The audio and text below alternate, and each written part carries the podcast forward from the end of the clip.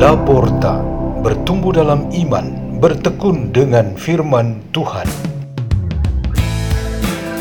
Radio Laporta, pintu terbuka bagimu untuk pertumbuhan pengetahuan dan kebijaksanaan tentang Allah.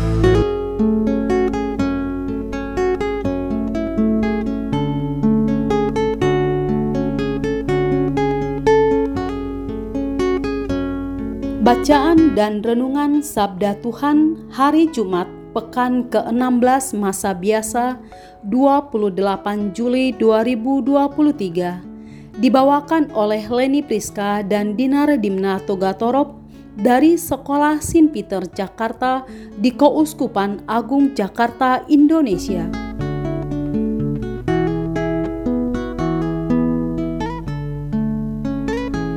Bacaan dari Kitab Keluaran 20 ayat 1 sampai 17.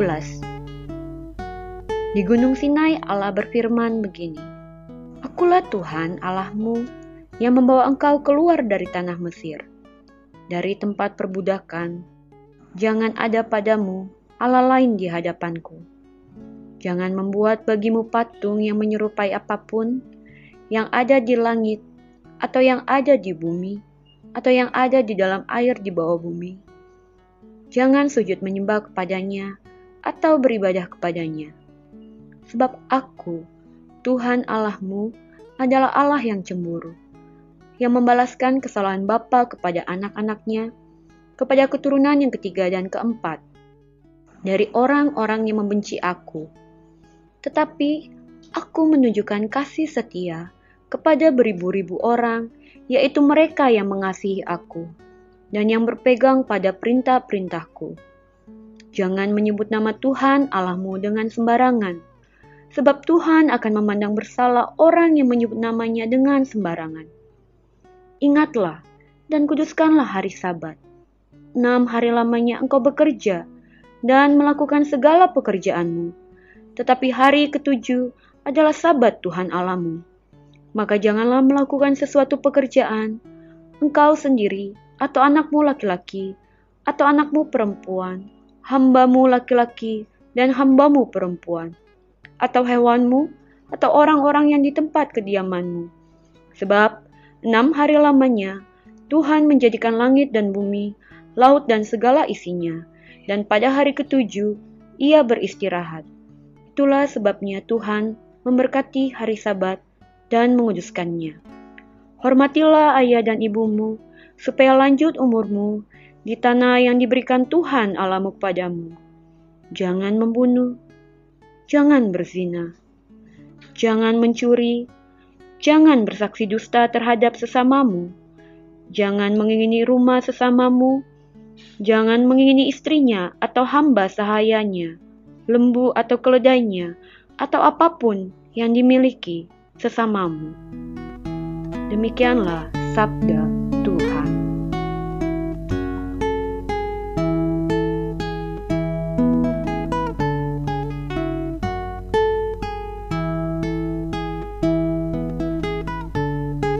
Tema renungan kita pada hari ini ialah Maukah Anda punya Tuhan pencemburu? Tema ini diinspirasikan oleh bacaan pertama dari kitab Keluaran bab 20 ayat 1 sampai ayat 17 yang berisi tentang Allah menetapkan perintah-perintah untuk ditaati oleh umatnya. Tujuan mentaati semua perintah itu ialah supaya mereka hidup bukan untuk layak di dunia ini, tetapi juga selamat di akhirat.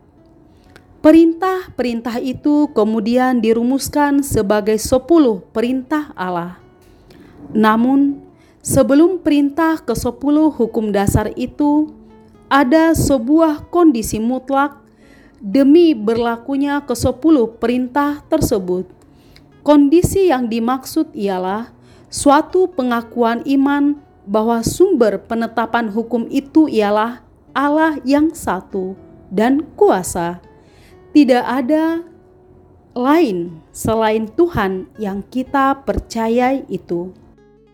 Maka Tuhan Allah mengingatkan kita dengan tuntutan supaya tidak seorang pun melirik, terpengaruh, tergoda, dan berpaling ke Allah lain selain Dia saja. Dia sebagai Allah yang cemburu, maka Dia tak bisa dibiarkan seorang anaknya pergi dan menyembah Tuhan yang lain. Pada Tuhan yang lain sangat mungkin tak ditemukan rumusan suci yang begitu lengkap demi kesejahteraan jiwa raga setiap manusia. Hukum seperti ini hanya datang dari Dia. Kita menerima kondisi utama itu, kita terima juga semua perintahnya. Apa gunanya menerima Dia sebagai Allah, lalu tidak suka akan perintah-perintahnya, atau sebaliknya? Apa artinya tidak menerima Dia, tetapi mau dengan perintah-perintahnya. Kondisi Allah pencemburu sejalan dengan semua perintah-perintahnya. Maka, maukah Anda punya Tuhan pencemburu? Saya yakin kita semua menjawab mau. Cemburunya Allah itu baik. Ini beda sekali dengan cemburunya manusia yang cenderung egois. Tetapi tidak selamanya cemburu kita manusia negatif. Pengajaran Yesus hari ini tentang makna benih yang tumbuh di dalam hati manusia yang berbeda-beda mengarahkan kita untuk memiliki rasa cemburu. Dalam arti apa? Banyak atau sebagian dari kita yang merupakan tanah subur untuk sabda Tuhan itu tumbuh dan berbuah. Keluarga, kelompok, dan komunitas berusaha supaya semua anggotanya merasa betah, senang, dan bersemangat dengan firman Tuhan. Tetapi kita mesti punya rasa cemburu bahwa tanah yang subur ini jangan dilirik atau digodai atau oleh pihak-pihak yang iri hati atau benci. Lalu menimpuki tanah kita dengan batu-batu, mencampuri dengan semak duri, atau mengeraskan dengan semen atau aspal. Pada akhirnya, percuma saja kita bangga dan senang, tetapi sabda Tuhan tidak tumbuh dan berbuah. Jadi, tingkatkan rasa cemburu ini supaya Anda sendiri atau orang-orang dekatmu tidak berpindah dan hatimu tidak berubah menjadi gersang dan kering. Marilah kita berdoa. Dalam nama Bapa dan Putra dan Roh Kudus. Amin. Di dalam penyelenggaraanmu ya Tuhan, biarkanlah kami selalu menatap di Kau dengan percaya bahwa dengan berpihak dan mengandalkanmu selalu, kami menemukan ketenangan, kedamaian, dan kebahagiaan. Salam Maria, penuh rahmat Tuhan sertamu, terpujilah engkau di antara wanita, dan terpujilah buah tubuhmu Yesus. Santa Maria, Bunda Allah, doakanlah kami yang berdosa ini, sekarang dan waktu kami mati. Amin.